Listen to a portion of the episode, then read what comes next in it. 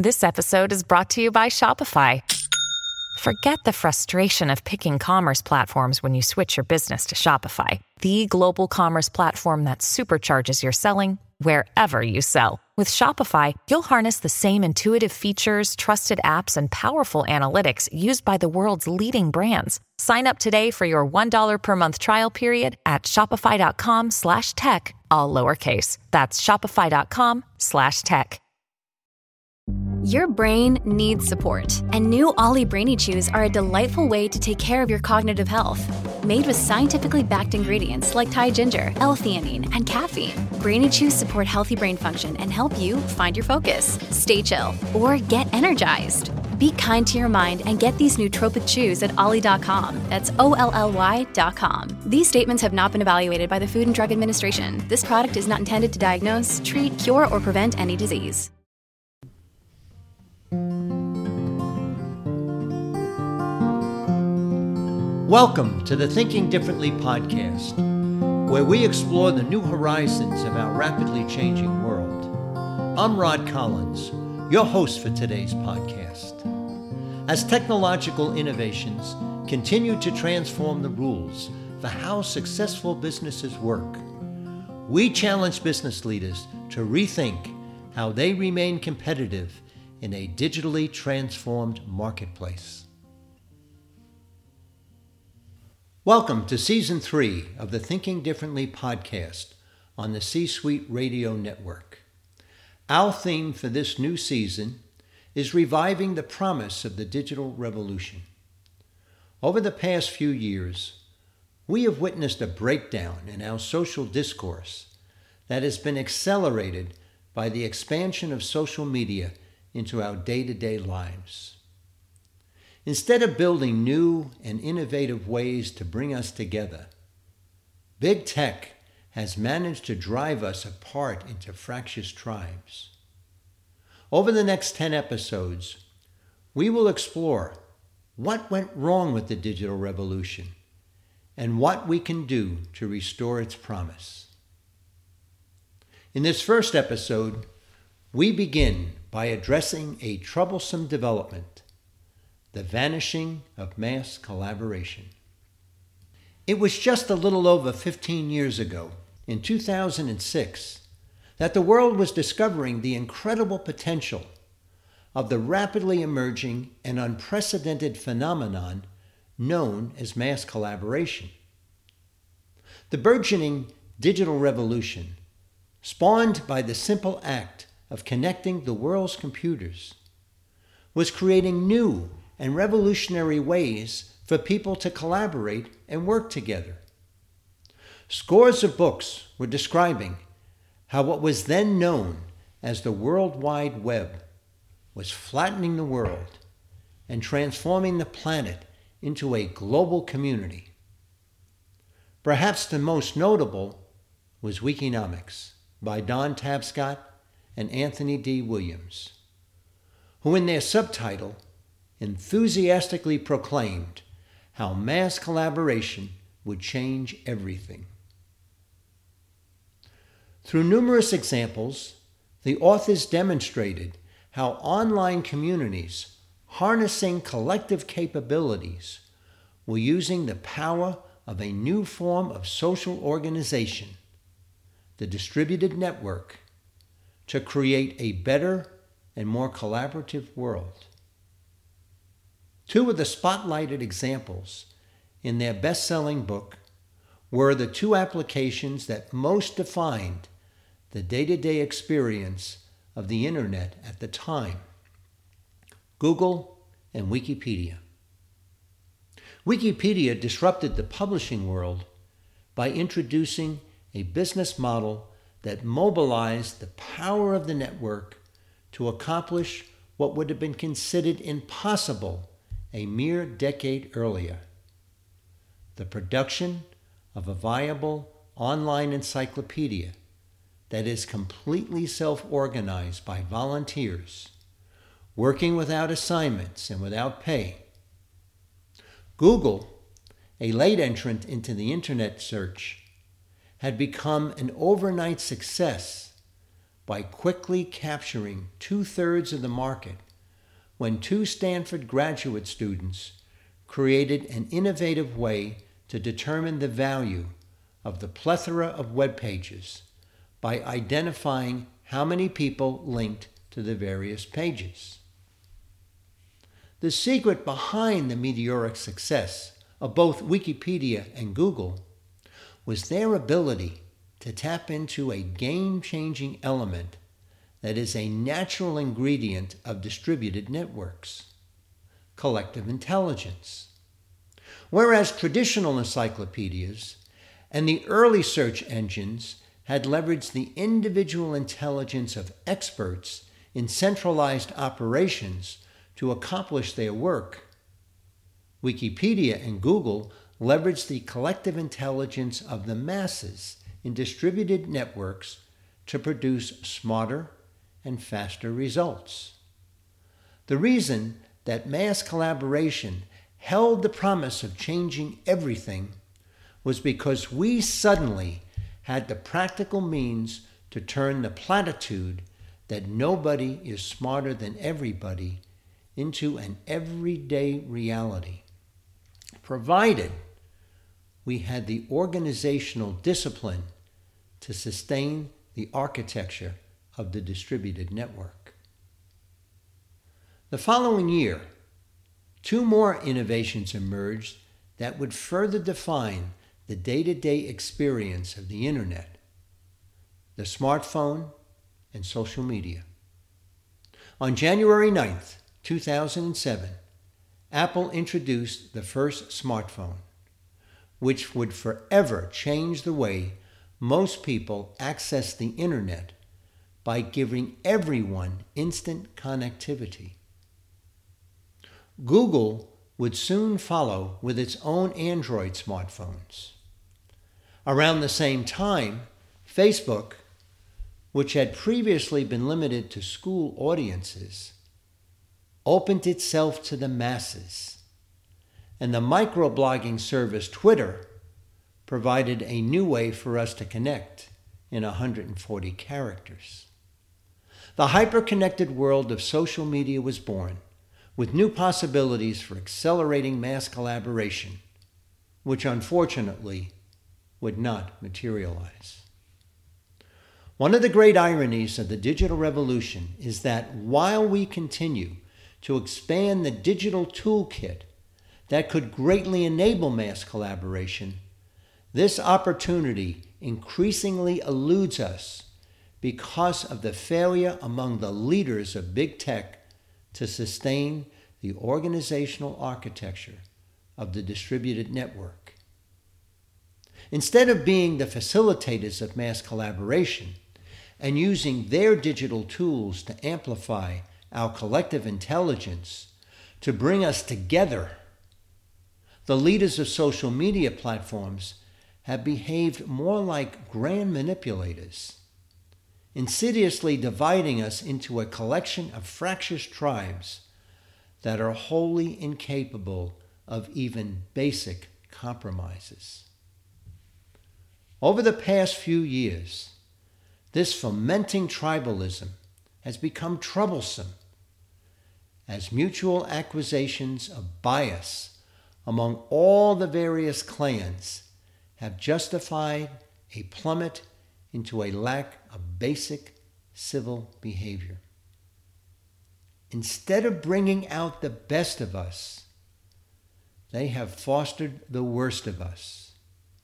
Instead of continuing to build highly collaborative platforms by encouraging the pluralism that is essential for cultivating our collective intelligence to create a better world, the elite leaders of big tech have chosen sides in the tribal warfare and have devolved into a new form of an oligarchic cartel.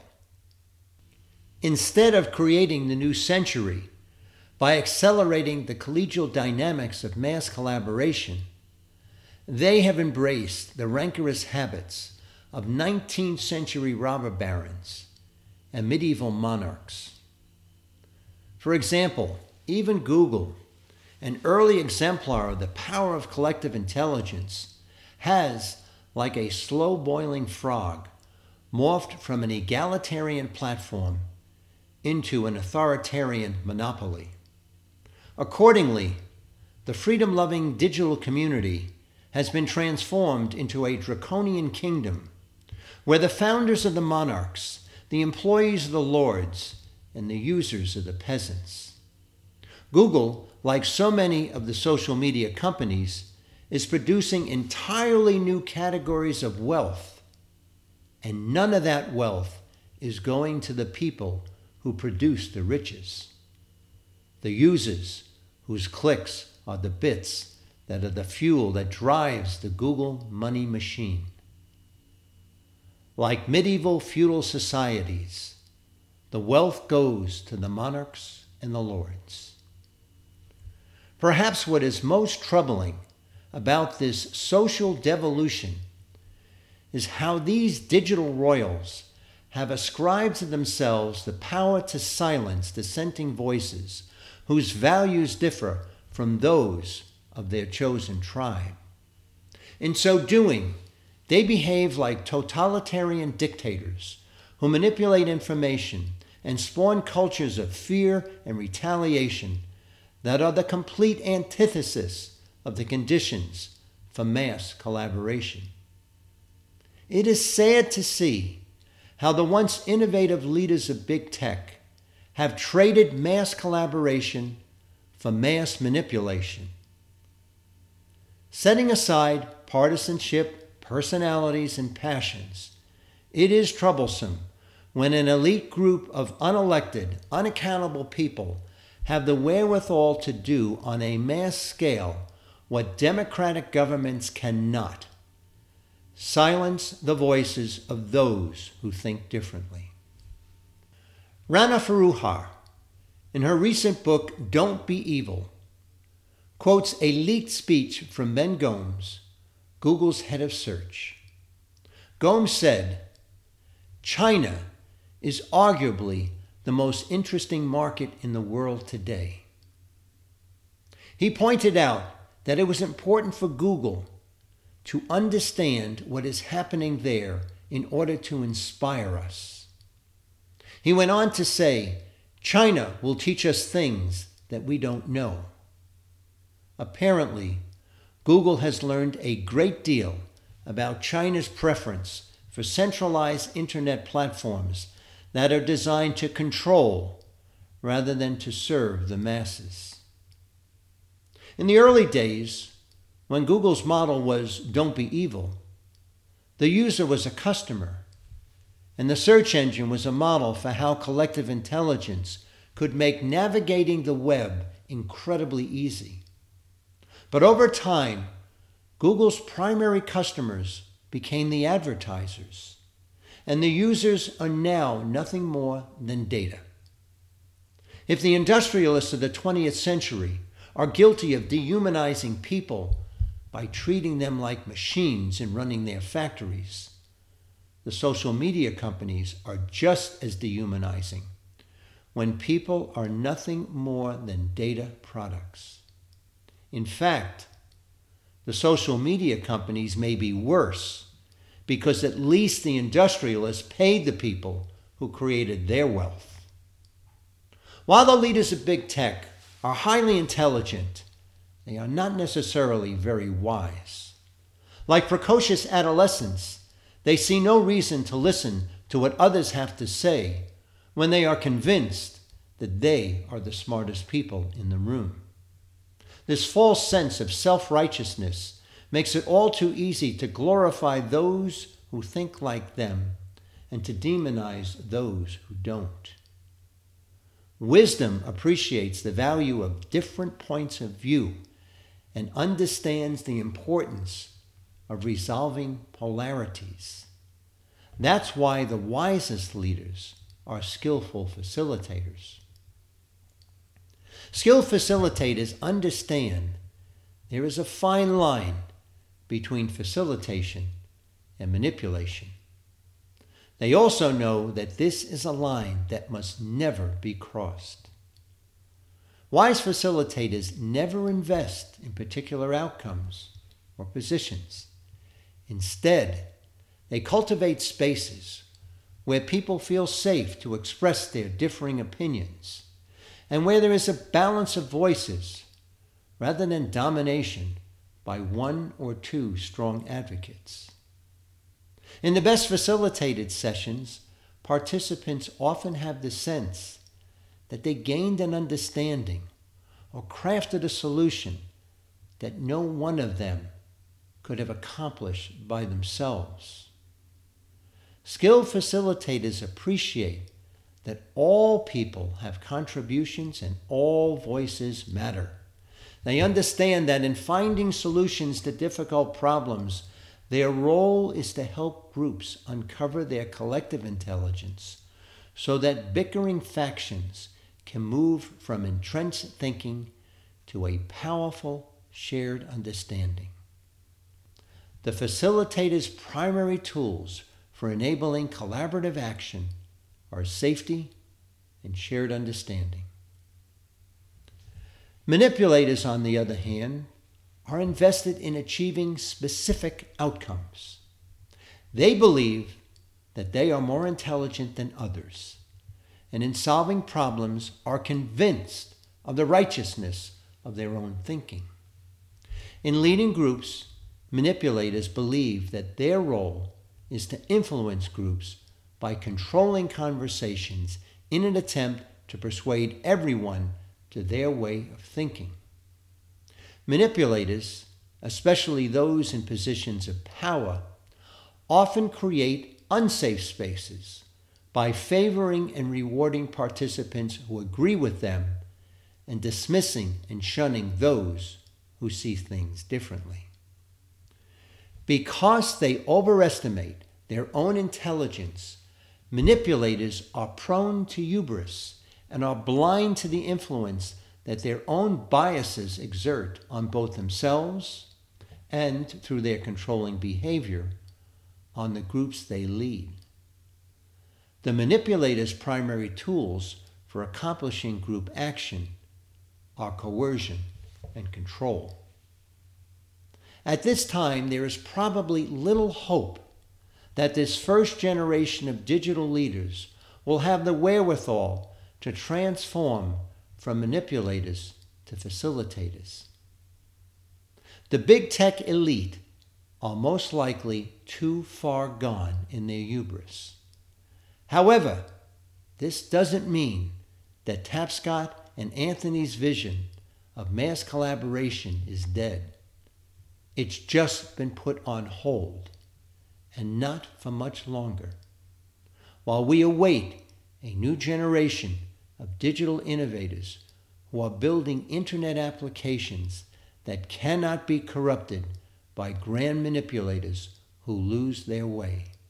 In fact, Don Tapscott, in his subsequent book, Blockchain Revolution, co-written with his son Alex Tapscott, provides a glimpse into a new wave of digital technology where elites are powerless to exercise coercion and control. That's because blockchain is an inherently distributed network where centralized power is as impossible as a blizzard in the Amazon. More on the importance of this next wave in our future episodes. Thanks for listening today. Please join us next week for another episode where we will share more engaging stories about the new rules for successfully leading businesses in a rapidly changing world.